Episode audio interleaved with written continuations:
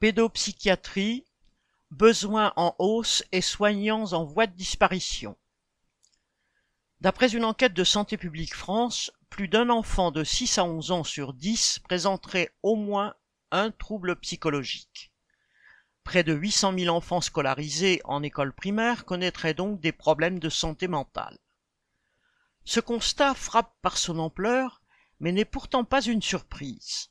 En 2021, le défenseur des droits estimait déjà que les besoins en psychiatrie de l'enfant avaient doublé en 20 ans, tandis que le Haut Conseil de la famille, HCFEA, révélait que la prise de médicaments psychotropes par des enfants avait doublé en seulement 7 ans. Antipsychotiques, antidépresseurs, hypnotiques et autres sédatifs seraient consommés par un enfant sur 20. La secrétaire d'État à l'enfance présentait cette hausse brutale comme un succès des gouvernements Macron, passant sous silence que le rapport s'inquiétait de prescriptions hors autorisation ou hors diagnostic, ciblant la pénurie de professionnels de santé spécialisés. En désespoir de cause, des médecins appellent aujourd'hui à ce que les parents jouent le rôle de vigie, entre guillemets. Mais à qui pourraient-ils s'adresser pour répondre à leurs questions et prendre en charge leurs enfants?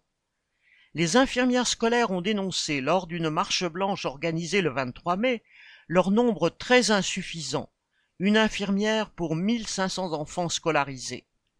Âgés en moyenne de 65 ans et absents de 17 départements, les pédopsychiatres sont en voie de disparition. Quant aux centres destinés aux soins psychiques de l'enfant, notamment les CMP, les délais d'attente étaient de 6 mois en moyenne en 2018, 18 mois en Seine-Saint-Denis en 2021. Feignant d'ignorer cette pénurie, le ministre de la Santé, François Braun, ose se féliciter que les enfants aient, dès l'âge de 3 ans, droit à 8 séances remboursées chez un psychologue. C'est du cynisme, car en fait, tout ce que le gouvernement a à proposer, ce sont des assises de la santé mentale ou des psychodons, entre guillemets, sur le modèle du téléthon.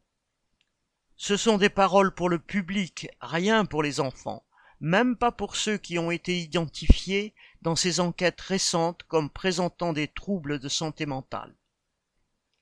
Sacha Camille